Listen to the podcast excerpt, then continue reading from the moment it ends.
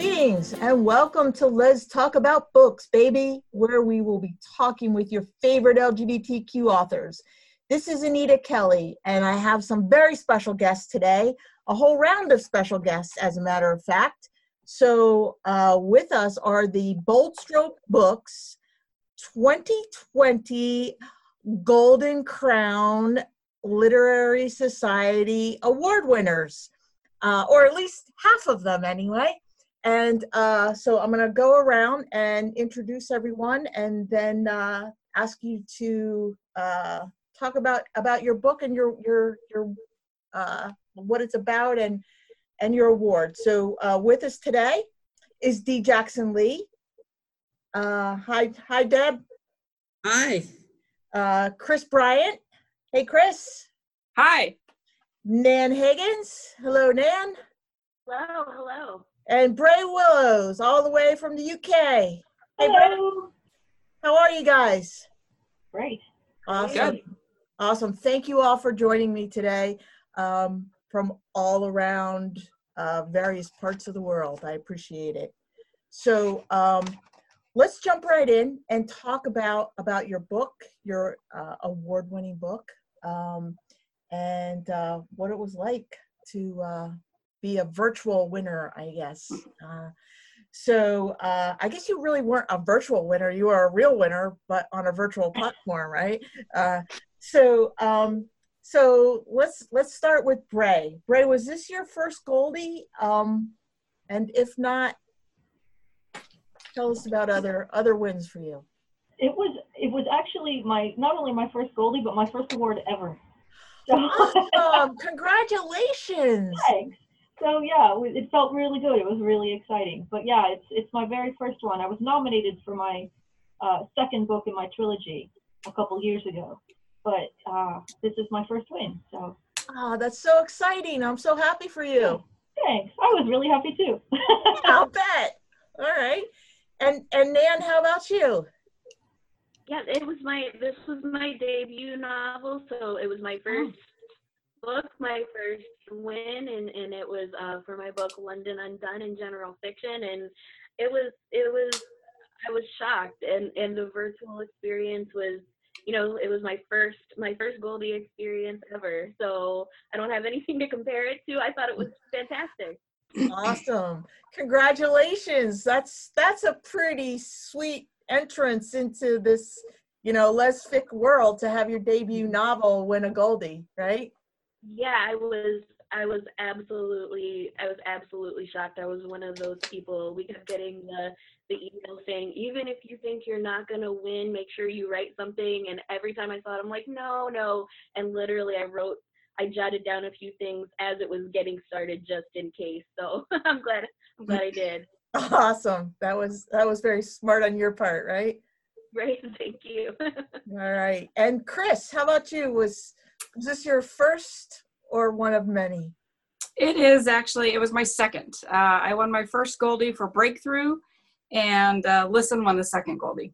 My second Goldie. Awesome. Congratulations. That's wonderful. You. So you're you're an old pro. Yeah, old hat. and, and D Jackson, how about you? I know you've been around this block before. Yeah, um, it was my fourth Goldie. Um, the uh, but it it'd been a couple of years. I'd been a finalist uh, in recent years, but it probably been about four years since I had um, won a Goldie.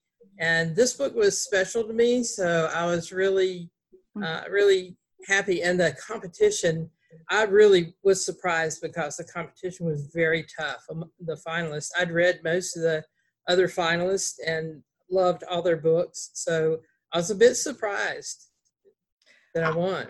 I'm not really. Uh, I I love that book. That was a, it was uh, ordinary is perfect, right? Yes, it, it- and it sold really well. Um, I think it um, it struck a chord with the readers.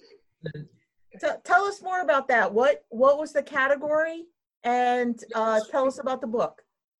It was romance, and um, but it was a lot more than that. I, I got the idea for the book. Um, it started with Well, it started with a dog, and the original title was like Plain Brown Dog. But and, and the theme behind the book, the theme behind the book is, and, and mostly in my books, the theme behind them is that people aren't what you think they are. You know, when you shouldn't. We all make snap judgments when we first meet somebody, and um, until you get to know them, there's there, you know, you find things a lot deeper that you didn't expect, and um, so a lot of us, even very accomplished people, feel, uh, you know, they feel that they're they have shortcomings and they feel very ordinary, much more ordinary than the people, you know, view them as being exceptional. They still feel ordinary in in some ways in their lives. We all do, and uh, some of us feel very ordinary. We always comparing ourselves to other people, and um, my um, my niece had a dog, just a, a, brown rescue mutt named Elvis, and um, she was still living at home. And unfortunately, there were two other um, dogs. His uh, that dog's brother and um, my nephews brought home another rescue that was a boxer mix, and she was a girl, and the two brothers the the other brother decided he liked the girl dog and they were just beating up poor elvis bad. I mean trips to the vet to stitch him up. And so um, my sister said we need to rehome um, elvis. We're going to have to rehome him or they're going to kill him. And um, so i posted on my um, on my author's page and um, this woman catherine woodworth from arkansas uh, she said, I want him. I haven't had a dog in two years, and uh, if he's okay with cats, I said, but we're, she's in Georgia. She said, I will drive all the way to Georgia. There's something about that dog. And um, she took Elvis. She drove, actually, uh, Donna um, Ford and I, we drove Elvis to um, Memphis and met Catherine and um, the, actually Nashville. We drove him to Nashville, and uh, she met us there, and we handed him off. And she turned him into a therapy dog, and Mm, nice. loved him. They are a perfect match. And she just, I said, why in the world, you know, why him? And she said, I don't know. I just saw his picture, and something said I have to have him. So that was the Catherine and Elvis in the in the book.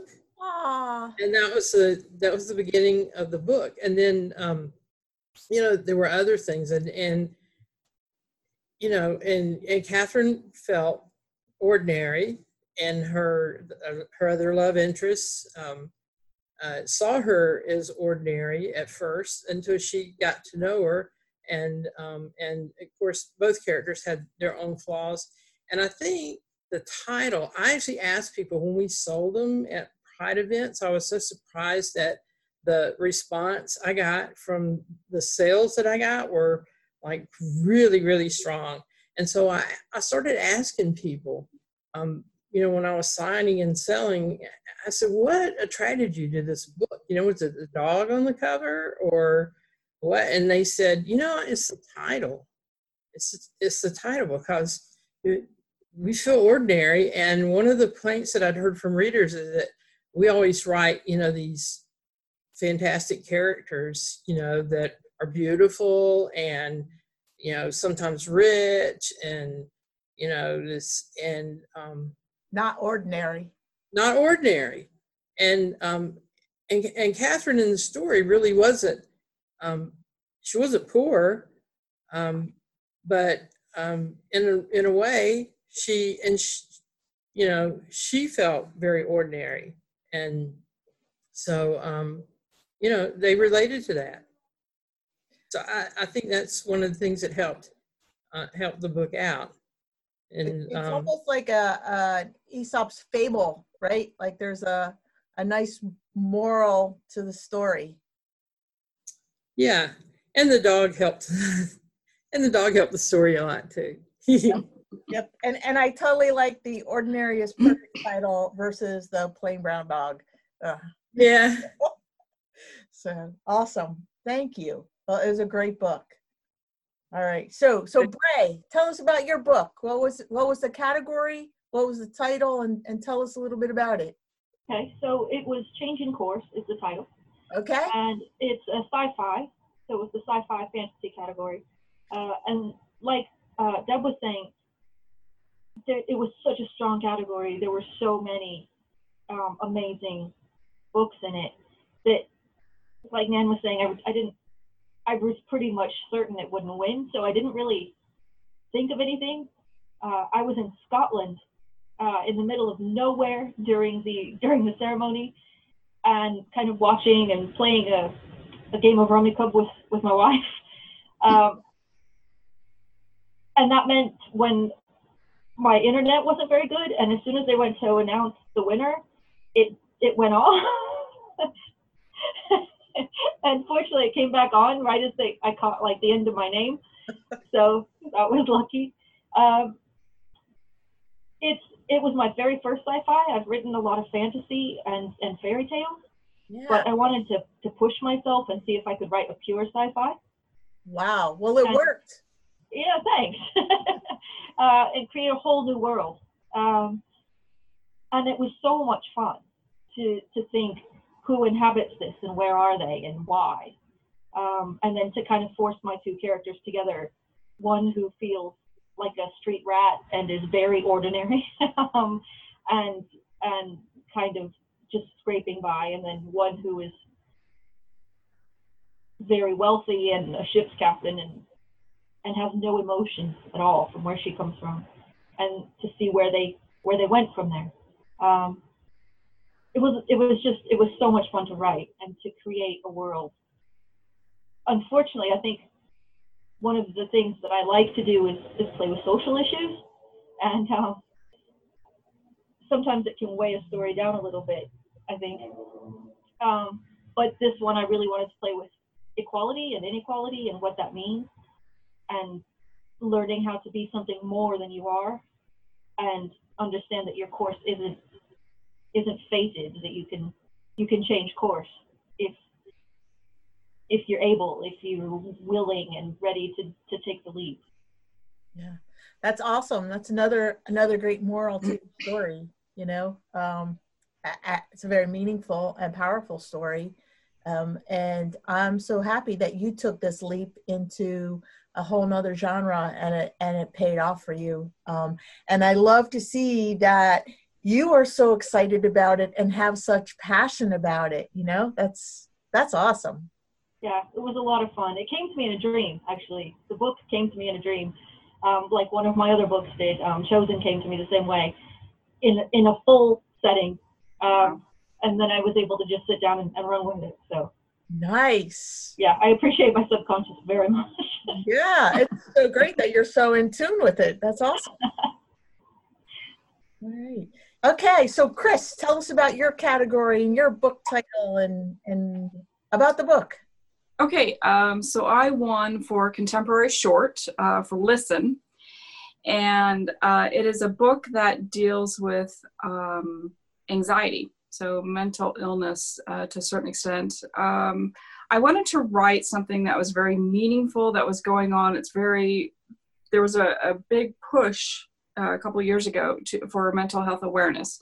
And so I figured, okay, I'm going to go ahead and, and, and tackle this topic because I do I do suffer from anxiety, and um, so I thought, what are some things that I do to help calm myself? And one of the things I do is it- it's it's music. Music really calms me. And since since I was writing the sensory series, I thought, oh, I'll just write a book about you know about how music and and how it how it affects this this character and uh, so I wrote listen, and rather than go on and on, I'm just going to read the blurb because I'll I could talk about it for hours. So, former child music prodigy Lily Croft spends most days in her home office crunching numbers and analyzing data as an actuary. Once she filled concert halls around across the world until pressure got to be too much and forced her to retreat. When her boss hands her a temporary assignment, Lily has to leave the safety of working from home to work with people at an office. She keeps her head down and stays focused, but one night on her way to the train station, she hears music wafting from the leading note. And the life and feelings she suppressed for over a decade bubble up to the surface.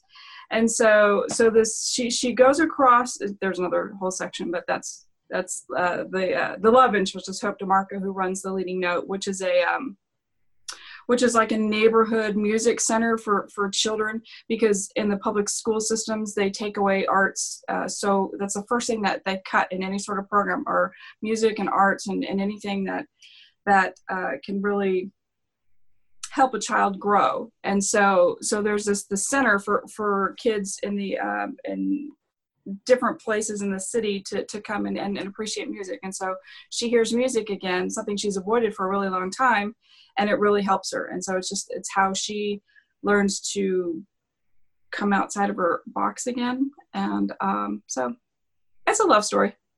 It, it's it's a love story but it's more than a love story um, in that so so my my day job is um, I work in the behavioral health field and I have to say and I think I told you this before you did an amazing job really an excellent job of of really conceptualizing and working with um, the whole concept of of someone uh, their their reaction to an anxious situation or a situation that causes anxiety and how they deal with that um, and work through it. You really did an amazing job. Yeah, no, it was fantastic. And um, uh, and also, you know, you're you're you're dealing with uh, kind of a a, a social um, dilemma that that we face in today's world is, and and that is the um, really defunding of school Right. arts programs, right? So you really capture a lot um, in this one short uh, romance novel. Uh, so Yeah, congratulations. thank you Yeah, it was Thank you. awesome, really. All right, so Nan, tell us about your category and your book title and, and about the book. My category was general fiction, and um, London Undone is the title. And it it came to me in a, I guess, kind of an odd way. I was scrolling through Instagram, and I saw um, there was a, a a meme going around on social media a couple years ago, and I think it resurfaces fairly often. That says, you know, what would you tell your your childhood self if you had a chance? and I started thinking about it and thinking, what if the opposite were true? What if somebody found a letter from themselves when they were young, and and um, I started imagining, what if what if this letter outlines a life that was completely different from the life that they were living, and how would that make them feel? And so, in London Undone, in the very first chapter, London is out with her friends and her girlfriend um, for her girlfriend's birthday, and her girlfriend proposes to her in a very public way. And London is not traditional, not has made no secret about it, and so she does not accept the proposal. So it's very dramatic. And then um, while she's still processing through that and kind of sitting with her friends at this bar, she gets a call from her estranged twin sister saying that their mother has died and this is so it catapults her back into um, contact with her family that she hasn't seen in 20 years since she came out. And when she goes home for her mother's funeral, she discovers a letter like that for, that she wrote at 10 years old for a part of a school project where she outlines a very traditional kind of life. And so as she's hitting rock bottom emotionally, she starts to explore some of these these things that she outlined as a as a kid and tries to find her way back to herself. Wow, that's a whole creative twist on the past, present, and future tenses, right? And worlds. Yeah, That's awesome. yeah, Yeah. thank you. Yeah, I wrote the rough draft in about six weeks. It just kind of flew out of me, um, and then I pe- spent several months editing it. But it was it it felt strangely effortless to write. It just it was kind of like I discovered something and it just kind of dusted it off on paper. So Wow, that's wonderful. Hidden talent. thank you. Yeah, for sure. you. I don't know. Yeah, something. So, so for those of you who um, have actually been to the Golden Crown conferences in the past, right? Um, how was this to have this virtual conference? Um, you know, and and and everything was virtual, right? The workshops, the presentations, keynote speakers. Um, so so, how was it? Um, any difference? I know d Jackson, you've been you've been around the block. You've been there um, not only as a writer, but um, you started going to Golden Crown as a reader. So Reader. yeah, so so was it a big big change for you? A big difference?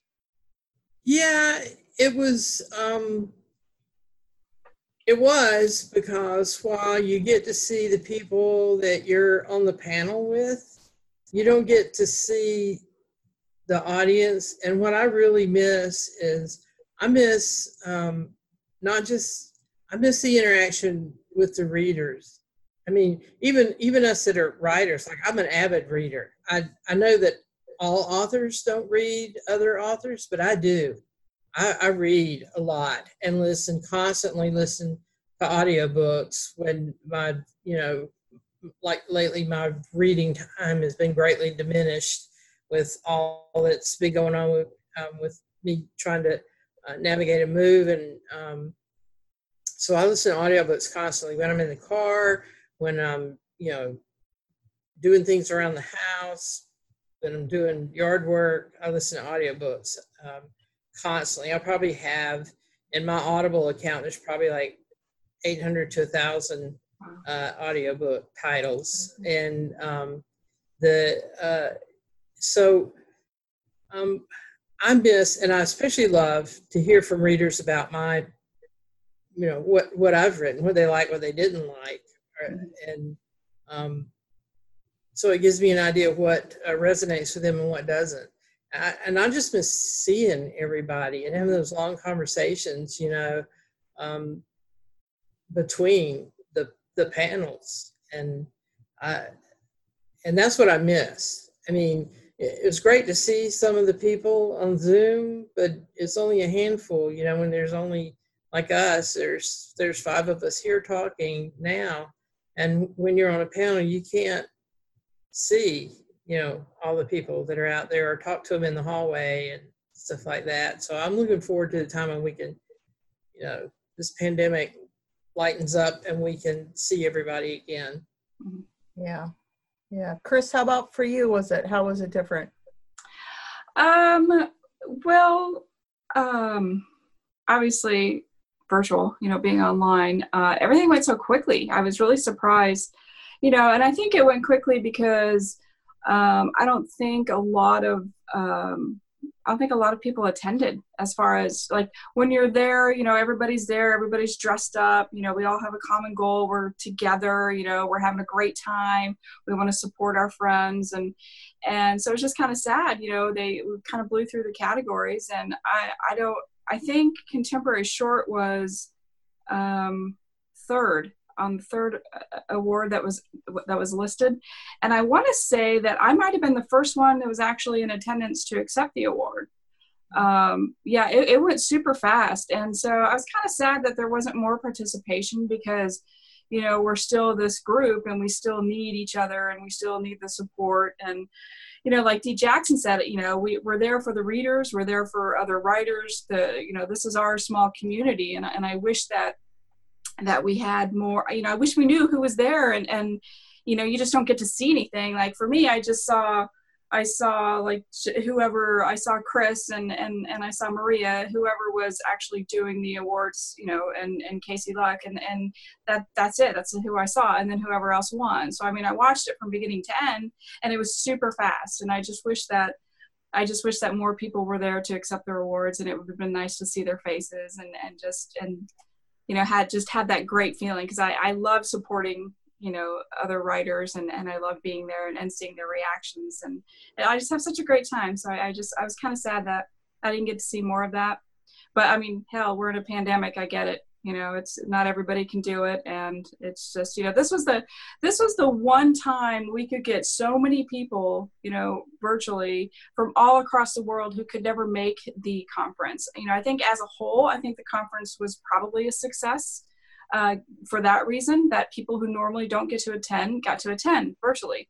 Uh, but as far as the awards portion I, I, don't really know like who all attended. I just know that it was it was a quick thing and uh, it's kind of sad yeah, I, and I agree. I think there was um, there were a lot more people tuned in because they could, mm-hmm. um, and and hopefully, what I'm thinking is maybe that gives uh, the you know uh, director and I don't know who makes decisions about this on the board, but if if in the future they not only have like the live conference, but also have accommodations for someone to you know um, teleprompt in um, and uh, from from some place where you know like there are a lot of members and they just can't get mm-hmm. to the conference. So um, hopefully they'll uh, think about that for future. Right. I think i think it will i think this has changed things for the better. Like ultimately even though it's a hiccup i think it's changed things because now we have an option to where people can dial in like you were saying you know it's maybe there next year if it does take place in orlando then people can still like see things and jump in and especially the award ceremony that would be so cool yeah. to see everybody you know have tvs up or ever you know and see people who you know readers and other writers who can't attend there at the ceremony i think that they do live stream it but I, th- I think I want to say that they did last year that they live streamed it, but just the awards. But I think the whole the whole conference as a whole would be great to do it this way as well. Yeah, that would be definitely be fun. Mm-hmm. Yeah, and and you know um, maybe make some accommodation like you know d jackson was saying like you you're not interacting with people um, maybe have like a virtual water cooler um yeah, agreed. right where right. people can just gather and chat you know? all right yeah, yeah.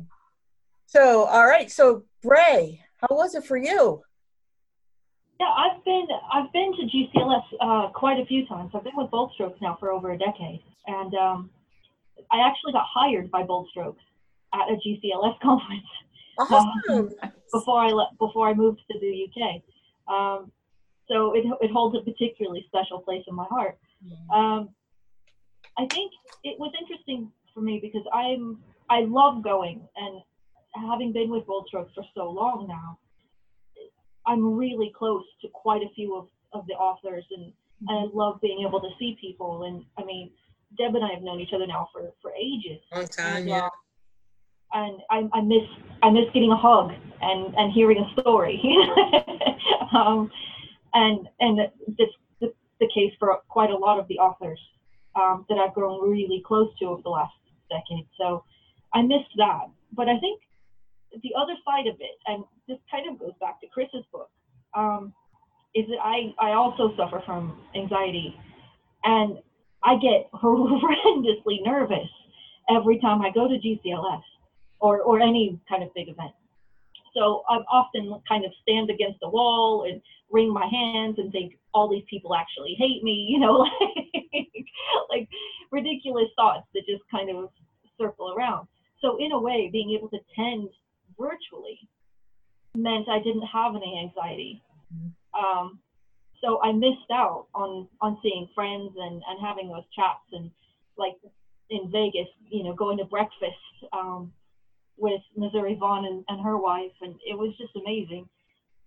But I could also sit in a in a renovated church in Scotland and play games while I was watching. So, so you know, and not place to be. yeah, yeah, um, and not kind of stress out and worry about what I looked like or how I was speaking or whether I was talking too much or too little or you know all these things, all these things that go through your head. So I think it was it was good and bad. I I loved like um, Kris said, it went really fast. Um, in not being able to see people jump up and mm-hmm. cheer and get hugs from their friends and it, do, it does it is really different um, so it's a double-sided thing for me i think but i'll always still go because i do i do miss seeing those people that i only get to see maybe once a year, um, if that, because I have to fly over for it. Yeah. Well, I appreciate uh, your candidness, um, really, and and that um, I think really kind of speaks to D. Jackson's book, "Ordinary is Perfect," right? Um, you know, you're you're a real person, and uh, and you know, and and I think it, it's been my experience that many many authors are uh, introverts, um, Mhm. and uh, it's it is a double-edged sword because you know you, you're an introvert yet you have to interact with the public um, that helps sells sell books right Yeah, yeah, exactly. yeah so it's it's tough um, so I, I appreciate you saying that um, And I'm sorry for the interruptions. My wife is trying to make my peanut butter cookie recipe, and she's stressing out about getting it wrong. So you don't have to tell us that I don't want it to look like I'm not paying attention. But she's like, "Are these right? Are these big enough?" so, I'm gonna have to go in search of peanut butter cookies after this Um, yeah, it's all good. So, Nan, how how was it for you? Uh, was this your first conference, or had you been to conferences in the past? Well, this was going to be my first one. Um, and so it was, you know, it was bittersweet. I was really looking forward to it. I think it's been so surreal since, since, you know, signing on with BSB just because first and foremost, I'm a fan and I'm a reader. And so, you know, it's been eh, amazing to now suddenly have these people that I've looked All right, I think I think we lost Nan for a minute. Um, she'll be back. So so let's um, let's move on. And um, so what? Uh, Sorry. Oh, hey, yeah, we lost you for a minute, Nan. Sorry. I don't know what happened. Um, yeah. So it, I was really looking forward to meeting all these people that I have admired so much. Mm. Um, and but I was also really nervous. So, you know, I had the mixed the mixed feelings that I think everyone had where I was I was nervous um, about meeting everybody and and all these people, all these authors that I've looked up to for so long. Um, but I was so so excited. So that was you know that was sad. It was sad not to not to still be able to say that I've met all of you. Um, but I I thought you could definitely tell how hard the organizers worked Right. to make it a great event and I, I appreciated that so much because when the pandemic was first hitting I, I thought oh gosh you know are we not going to have anything? And you know and so it was a real relief to know that there was something there and we still had something to look forward to and and could convene in the way that we were able. So i thought that was really meaningful even though it wasn't you know it was something even though it wasn't everything so Yeah, and I, I agree. I think Golden Crown did a great job of pulling this all together, making it happen. Um, you know, they they really did. Uh, kudos to them. Um, awesome job. yeah, I thought it went smoothly. I mean, the very few hiccups um, when the actual event happened. You know, when the award ceremony happened, I thought it was great. I mean, it boom, boom, boom. It it moved right along. Yeah, yeah. And and like you said, Kris, it was um I think uh it was too quick. You know, like um so yeah i miss the music because they, they always ask you you know what what song do you want playing you know if you win Yeah, and really? so yeah and so it's funny because um like last year when i went for breakthrough um i had game of thrones i was like okay we're gonna do this if, if i'm gonna win i'm gonna go big so um so i i you know so that was kind of fun. So i always like listening to other people when they win you know what song they choose to, to play to have playing as they're walking up to the stage. So there's that whole thing that's kind of behind the scenes that that a lot of people don't know about um, that you do pick a song and uh, and they play it for you when you walk up to the stage. And oh go ahead dee. But you don't have to worry about a zipper not being zipped or tripping on the way up the stairs to the stage or all those things that your anxiety, you know, Right. even people like me that don't get anxiety, don't have anxiety. I worry about those things too, you know, like losing your cool in front of everybody, you know. That Right. was a good point too. That was the other thing for me. I'm only four foot ten, so I was like, what if there's a podium and I can't see over it? so that was a big I was not worried about it. Awesome. It's so- That's okay. That's okay because it, it- when uh, Lynn Ames is the, one of the, she's one of the presenters. Um, they have a little thing for her to stand on, so they would shove it up there for you to stand. Oh yeah, it's they always have such a. It's always like I love. That's why I love the award so much because everybody feels good. Everybody's in a good mood. Things happen. People fall. People trip. Um, and but yet there's always you know everybody. It's so comfortable. You're still comfortable there. You know, and and like like Dee just said that there's a little step stool that they pull out for for the shorter for the shorter winners. But it's it's it's a thing that happens. It's not even like you know everybody laughs in a good nature you know it's just it's, it's such a feel good event you know and i'm just i'm bummed that that we're all stuck indoors for the next however long and and um you know but yeah they they pulled it off but i was still sad that that it was as virtual awards thing Yeah.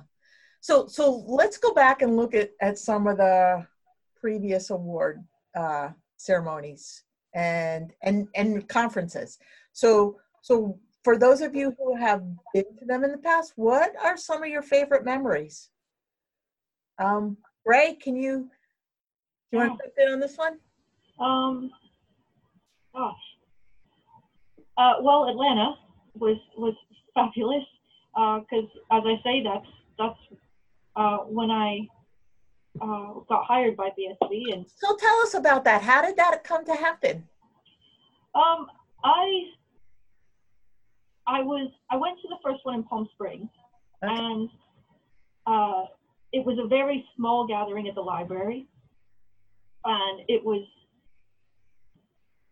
kind of just a random, hey, this thing's going on, let's go check it out. And Jennifer Knight was on the panel, and they were talking publishing, and I was just finishing my degree in English. Now, you can't do anything with an English degree. Like nobody actually does anything with an English degree. We all get one, and then it's like, yay, what do I do now? Um, so I spoke to Jennifer after the the uh, session, and I said, how do you become an editor? And she said, it's impossible. She said, you have to work your way up. It's a devil wears Prada situation where you're getting coffee at six in the morning and you're up all night and you you kind of have to work your way up. And I was like, oh, thanks. Um, which not really helpful. Not what you wanted to hear. um, but you know, if you know Jennifer, you know she never pulled her punches. Um, and um, the GCLS in Atlanta came up not long after that, and I drove from California to Atlanta for it as a final trip before I moved to the UK, and it was fabulous. Um, and I ran into Jennifer coming down the steps, and she said, "I was hoping you'd be here. Do you want to intern for me?" nice. Uh, yeah. so so that was that, and um, and it was an amazing learning process, and and it was 4 a.m. conversations, and sitting outside cafes using their internet at two in the morning, uh, but it was really something else, and I feel so incredibly blessed. Um, I'm not religious, but that's the only word I can think of to to have what I have with BSB and um, to have worked with Radcliffe for so long. Yeah. Um, Rad came out and, and did the writing retreat in Spain with us. Uh, I think Deb, you were at that one, weren't you?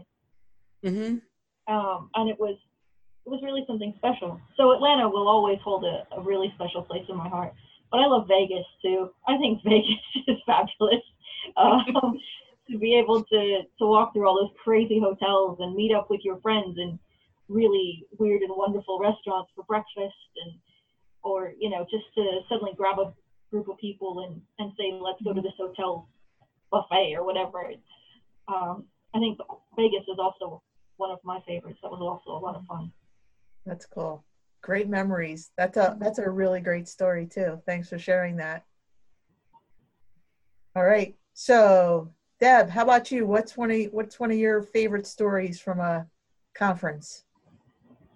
I guess I I have a lot of them, but um, but two really special ones. The first conference I went to, I went right by myself. I didn't know anybody, and um, but I had a purpose. I wanted to meet Radcliffe and uh, get her to sign a book, and um, I wanted to meet Kate Culpepper, the late Kate Culpepper, because I had read um, the first three of her Amazon series, and um, I had found her in a Yahoo group um, where it was a group that Gill McKnight was also in, and we role played. You joined the group if they let you in, and we role played a character in in the in the group, and we wrote stories together, and um, it was a really good exercise um, for writers to. It was like a round robin sort of thing, or kind of like that, but not really. Like you didn't just pick up the story and keep writing.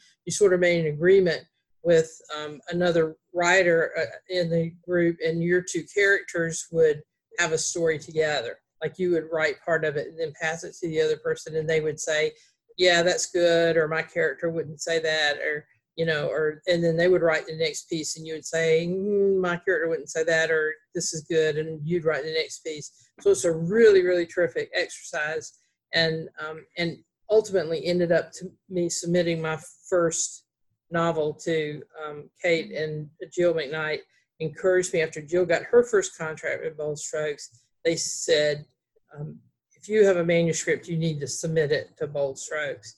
But um, I was dying to meet Kate because I'd read her books and I knew that she was going to be there.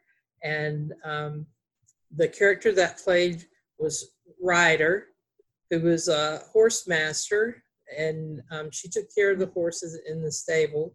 And um, she, uh, and so when I walked up to her with my three books, and I still have them, they were the ones published before she was with Bold Strokes. So they're original first copies. And um, I handed them to her and asked her, and uh, she said, Who do I sign them to? I said, Sign them to Ryder. And she was like, Oh my God, you know? And it was one of those, one of those moments because it was like, eh, we knew each other, you know, almost intimately. We, you know, and, and but we didn't.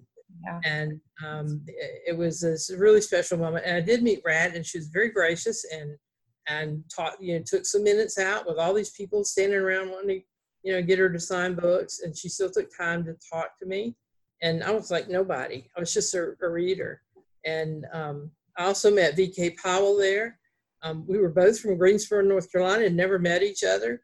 And and we ended up in this empty food court that was attached to the hotel we were staying in. And um, she was the only person sitting there eating. And I saw her placard, her you know GCLS placard, and then whenever said, "You mind if I sit down?" and we started talking. I said, "Where are you from?" She said, "Greensboro, North Carolina." I said, "So am I. How come we don't know each other?" You know.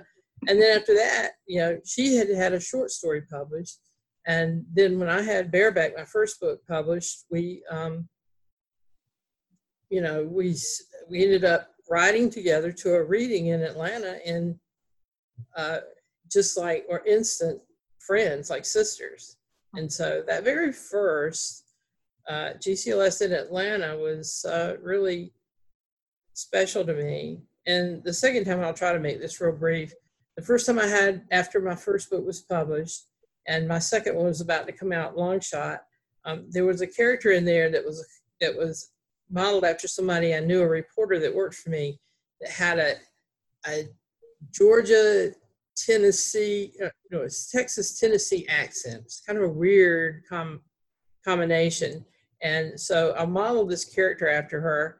And um, when I did my very first reading in T Town, I tried to really mimic that regional accent. And uh, a friend of mine um, videoed it for me. And it was my very first reading. And then when she played it back later, um, I couldn't tell the difference in that and my regular Southern accent. And you know, in those early days, um, we would have that big Bold Strokes dinner at Brad's friend's house. They would put on a big dinner for all the Bold Strokes authors. And I was talking to Rad in the kitchen, and I, I told her about that. And she just laughed at me and she said, Oh, Deb, yeah.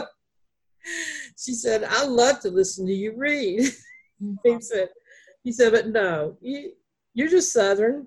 You just sound Southern. You know, there's no difference. And, and so I quit trying to, you know, do that. But That's anyway. awesome. That's awesome. Yeah, I must say, you know, um, you know, you were talking about how Rad was so congenial and just accommodating and and and she really is. And and I, I think I have Rad up on a pedestal because she is uh just one of the very few people that I know who um, she's like a renaissance woman really um, and she does it all and she does it all well and and she's so kind-hearted and generous and you know it's uh, you don't find many people like that in the world so Yeah. yeah i just echo those sentiments. Um all right so so kris how about you? How was what's your favorite memory? There are so many.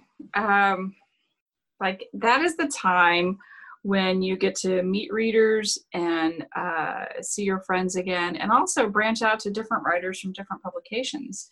You know that that's just as important you know as as talking to readers and seeing your friends again um, i think probably my favorite I have to go with Brey and, and Vegas was great. Like I didn't, I don't think I slept at all in Vegas. I, I don't think so. I mean, there's too many things going on and, and getting pulled in all different directions and gladly getting pulled in all different directions, you know, and, and, uh, I just, I, I, I got to meet and hang out with, uh, with, uh, Dorothy Allison and, uh, I have a picture of me and, uh, excuse me, I have a picture of me and Lee and Dorothy, and we have this, you know, great picture. You know, I hear him with these with these two incredible writers, and I'm like, this is the best picture ever. I'm keeping this picture, and I'm going to frame it and have it because you know these are the two one two of the biggest writers you know of our genre, are you know the the trailblazers. Yeah. Lee Lynch, by the way.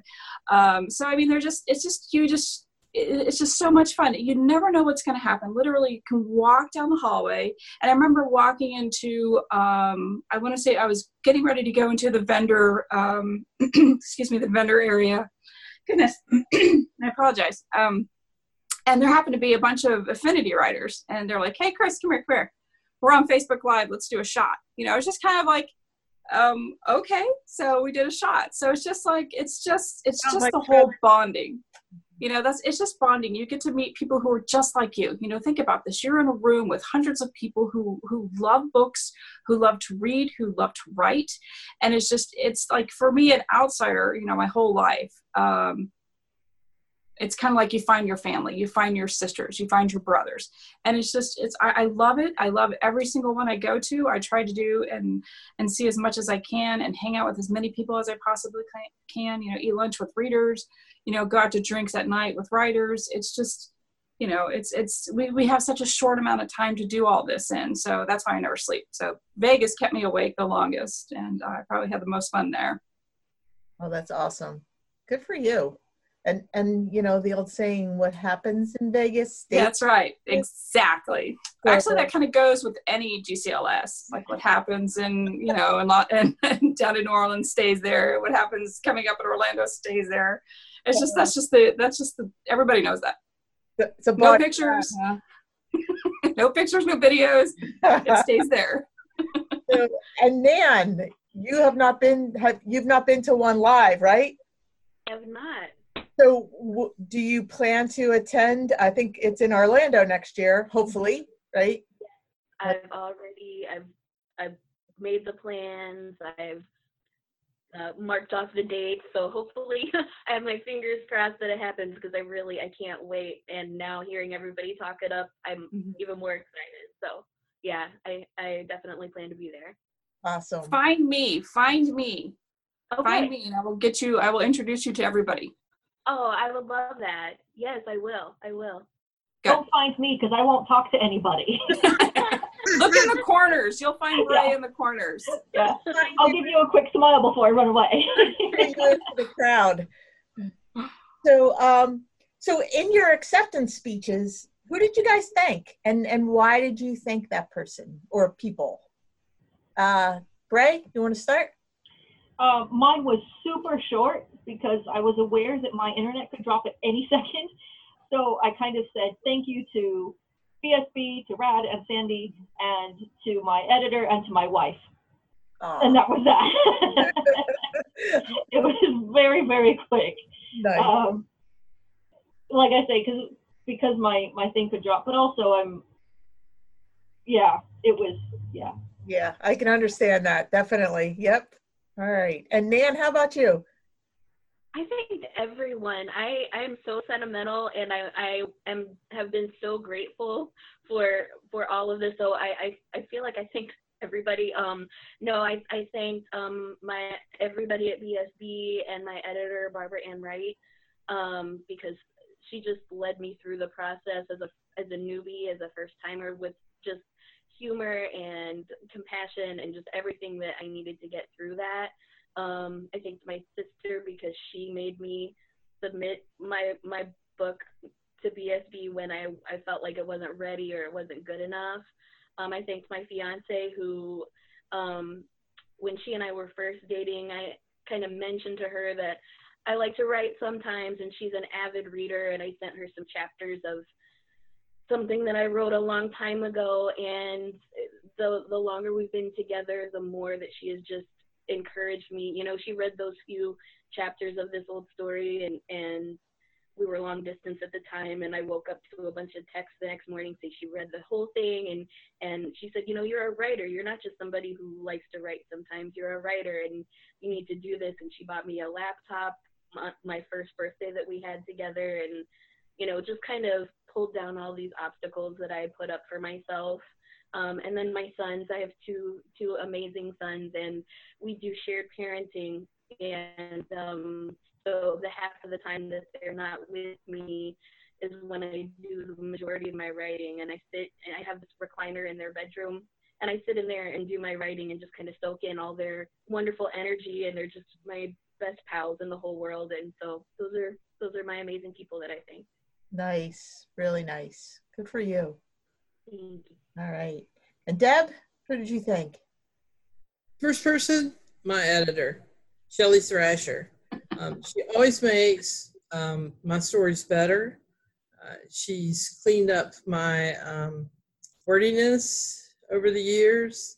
Uh, I love her style of editing. We pass the manuscript back and forth, so she gives me a chance to edit after she edits, and and together we and I like that because you know when you write it, you don't see a lot of your um, you need to get a step away from it for a while and then and then come back to it because I mean I'm an editor myself, but I'm a newspaper editor, and it's a totally different thing, and um, from fiction writing, and um, I trust, I totally trust Shelley after you know um, 14 books. I, I totally trust her, and um, and and then after that, um, I know I think Catherine and Elvis, and probably more people that usual bold strokes people, but um, I can't remember beyond that. I, I have to ask, does Elvis have a pompadour? no, he doesn't. Wow, I was thinking maybe that's why the other dogs were jealous and after him or No, his his brother's name was Prince. Uh, my sister and niece adopted the two of them together from a rescue group, and um, they're music fans. So, thus Elvis and Prince. yeah, that's awesome. I love it. All right, and Kris, who did you think? Well, um, my video wasn't working when it first clicked on. We were trying to figure out because I started talking, and I learned because uh, last year I did not write a speech at all. Didn't write a speech. It was a surprise. It was the last one. It was, you know, because certain categories there, you know, there are more than one winner. Uh, there's more than one winner. So, um, so I was the third one, and so I wasn't expecting it. And when they called me, I had no speech prepared or anything. I just kind of went up there, and I'm like, and I forgot to thank my editor. And I was, out of all the people, you know, you work the closest with your editor, and and truly, my editor makes my books a hundred times better. And so I made sure to thank uh, made sure to thank Ashley, uh, my editor, who's fantastic. She's like half my age, but she's three times as smart and brilliant. And I, I like we're gonna we're in this forever. Um, I, I thanked uh, you know Rad and Sandy and everybody at BSB. Um, not I think it was this past weekend, uh, last weekend, where they had um, they brought up BSB had this bookathon, and one of the panels was everything uh, they had people from every aspect of the whole book process from you know proofreading to editing to typesetting to you know actually getting the book in front of people and how to how to get it in front of barnes and noble and just so that whole thing. So just everybody behind the scenes you know i thanked them. And then uh, the readers i mean without people reading this book you know and and especially this book with with the anxiety issue and and i really wanted to get that point across you know that this was a very important book to to write and and i'm so happy and thankful that the readers read this book so yeah so i i I stumbled along through that. I kind of had this awesome speech, but with the whole thing that messed up with the video, and I was like, wow, I was grasping at straws. I couldn't think of like, who all do I need to thank? You know, so one day I'm going to get this right. One day I will have the perfect speech and it will be wonderful and everybody will be mentioned and I won't forget a single person. But it wasn't it wasn't this time. well, despite any of the glitches, I would have to say Kris and Brey, you both pulled it off very smoothly.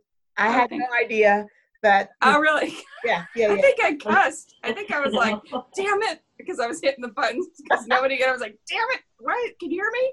What? I can't see me. So it's just like it was a mess. Yeah. So I won't do that again. In the background, and you can hear her feet on the floor because she was jumping up and down, and so you can hear her feet in the kitchen.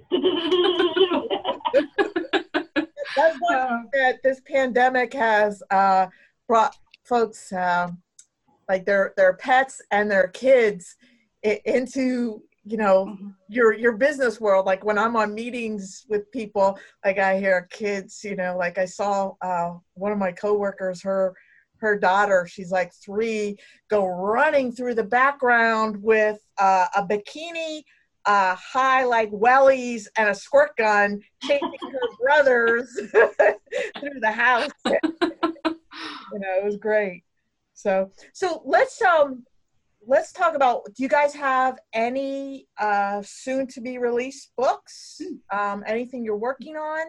Um, brey let's go with you. Anything coming out that we should be looking for? Unfortunately not at the moment. I'm um, i'm working on a passion project kind of that i've been wanting to do for a long time. And it's going to be a beast. So i'm doing a, a ton of research and researching bronze age climate hmm. change. so, um, so that's where I'm at right now. But I'm getting ready to propose um, a series. So, nice. fingers crossed. Uh, right. They'll be happy with that, and that's to do with um, the Greek muses. Good luck with that. Thank you. Awesome. So, Nan, how about you? I don't have anything coming out very soon, but I am working on my my third book. Um, it is it's a romance. It's my first just kind of flat out romance that I've I've done, um, and it it takes place in the late '90s. Um, young love.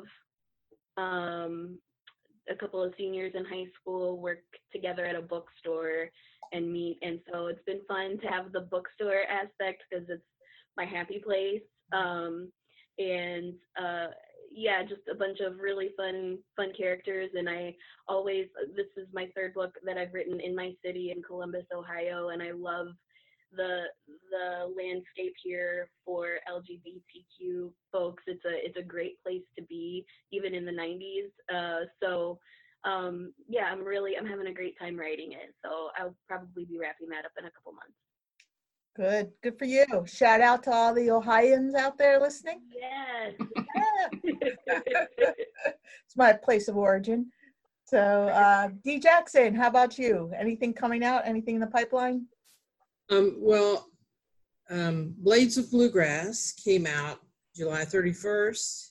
It's uh, just out, and um, like Ordinary is Perfect, it, it addresses um, military PTSD, um, and it addresses um, the how women are treated in the military, that um, sexual assault by their own troops, uh, not just uh, sexual harassment, sexual assault, and uh, the Army's uh, lack of response to clean this up.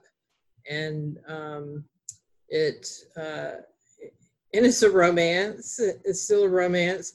It also uh, addresses, um, there's uh, actually um, got to know by, quite by accident a woman who um, her wife um, was killed in action a few days before the Defense of Marriage Act was um, uh, struck down. And so her, um, there was a, a, group that took up her cause to have her, uh, the federal um, uh, survivors benefits uh, approved for her, even though, you know, it, until she that was struck down, her marriage was not recognized. They were they were married in Massachusetts, and um, the uh, and she won the case. But but it became a very public thing. You know, during this time when she's grieving, you know, she became a very public thing, and and she still she has PTSD because she was also in the military, and um, you know she lost her wife. She she gets in this very public national thing. She becomes it. And so you know five years later she's still young. And how does she move on and uh, and date again when everybody knows her you know as uh, as donna well in the story shannon's wife. And um, and then she meets this other character who is um, something happens she wants to get out of the, the she wants to get out of the military, but um, they won't let her out because of this incident that happened that she knows about. If they keep her in, she can't talk about it. But if if they let her exit, and and she's been injured, and they should let her exit with a medical discharge, she's lost her left arm, um, then she uh, she would be free. They can no longer keep her quiet and and so it's it's it's got a lot of issues in it, but it's also set in Kentucky bluegrass uh, country with thoroughbred racing, which um, I got so into researching bloodlines and horses, you know, because I love the horse thing, mm-hmm. and that I almost didn't forgot almost forgot to write the story. I was so busy researching, but um, that came out in uh, in July 31st, and the reviews are are good on it so far, really good. And so people are liking it and um, but it now i'm have a contract to i'm writing a erotic romance uh, called unbridled. Whoa. and i'll just leave it at that. Power play not bdsm it's about power play okay all right that's that's a good name for an erotic novel um, yeah yeah so, and I have to tell you, I read Blades of Bluegrass, and I, I loved it. I loved it. I couldn't put it down. Yeah, no, it was really, it was really a, a good read. Definitely, um, I loved everything about it. Mm-hmm. The characters were real. Uh, the story was real. Um, you know, I could imagine it, it really happening. So, yeah. Yeah, the the woman that I was speaking about, um, she lived when I was in North Carolina. She she lived about uh, uh, an hour from me, and we met several times. And she opened up to me and talked about you know what it felt like. And she was amazing. Um, the what she the emotion that she and she still is really uh, has a lot of PTSD and and issues. I'm sure. Yeah, and grief is such a private thing, and to to be thrown into the throes of the public during that time is so rough. Um, yeah. I imagine that caused more PTSD on top of what she was already experiencing. I asked her to sign my copy that I keep oh, of the book. That's because you're so amazing. Yeah, that's awesome. Thank you. And Kris, um, agenda? I just uh, by uh, D. Jackson, I had a reader reach out to me last night and tell me that they read your book and absolutely loved it. Yeah, she and her wife both read it and they loved it. So shout out to you uh, and your latest. Um, I have a, so last year I wrote a Christmas novella called Tinsel about little kitten. So I reached out to Sandy and I said, hey, I, I want to do another novella to kind of to have an in-betweener between the the books that I write. I wanted to have, you know, to kind of be still in the in the whole loop throughout the year. Um, so I said, I want to write another novella. And she's like, Well, we got a lot of Christmas stuff, you know. I said, Well, I can do a Thanksgiving one. And she's like, That'd be great. Do a Thanksgiving one. So I said, Okay, I'm going to do a Thanksgiving novella. So then uh, I sent her a message. I'm like, so so this 25 word, 25,000 word novella turned into a 50,000 word novella. And she's like, well, that's kind of a novel. So she's right, write another 5,000 words and and we'll put it in print. And I was like, okay. So I have Home coming out um, in October, October 1st, and it's a, a holiday romance. Uh, I think this is probably going to be a thing that I do from now on, since this will be the second one. Um, and it has a dog in it, but it's about this uh, small town. There's a sheriff and a, a girl that she crushed on from high school comes back after a divorce, and she brings her kid back to kind of regroup and then she regroups in town she stays with her aunt and uncle and then she's going to move to probably portland. This, this takes place in a fictitious town called uh, spruce mountain oregon. So so the sheriff is dealing with the feelings with this this person coming back from her past it was basically they had a kiss at a party and then the girl left the next day for college so uh, and she never saw her, never talked to her again, kind of ghosted her almost. And so now they're adults and they're back in town. Um, the uh, the love interest is back in town, and so the sheriff is not only dealing with that, but she's also has this dog that's running through town, not really wreaking havoc, but just kind of like is into things, and people are kind of complaining because it's a small town and they don't want a dog in their yard or on their property. So she's trying to find this dog and she's trying to figure out what's going on with this woman. So it's it's it's extremely fluffy. It's a cute romance. Um, it's a short romance, um, but it comes out October first, and then Scent, the fourth in my sensory series, comes out um, January first. Awesome. So that's October first of this year. October 1st is home, which is in just a couple months, and then Scent is January 1st. Awesome. Well, we look forward to those. Sounds Thank awesome. Yeah, yeah. So, um, you know, that's about all the time we have for today. And I really want to thank all of you for joining us. Um, so, uh, again, I want to um, thank Brey Willows, who won in the sci fi category. Um, and the book was called Changing Course. Did I get that right? Yeah, absolutely. All right. Thank, thank you for having me. Yeah, and um, and Kris Bryant, um, your book "Listen" uh, won in the short contemporary romance category. Thank Yes. you for being here. Thank you. And D. Great. Jackson Leigh, uh, your book "Ordinary is Perfect" won in the mid-length contemporary romance category. Thank you for being here. Thanks for having me. Yeah, and Nan Higgins, your novel "London Undone," your debut novel, I should say.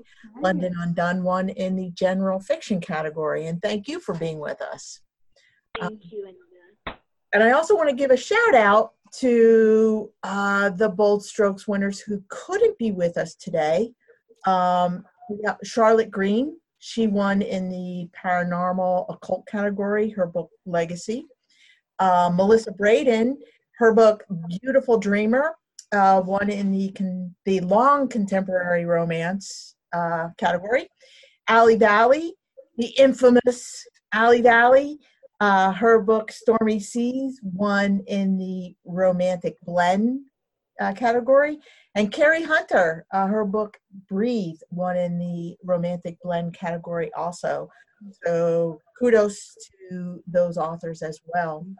Um, and uh, we look forward to uh, more from you guys, more more winning novels. No pressure though. Um, and thanks again for being with us.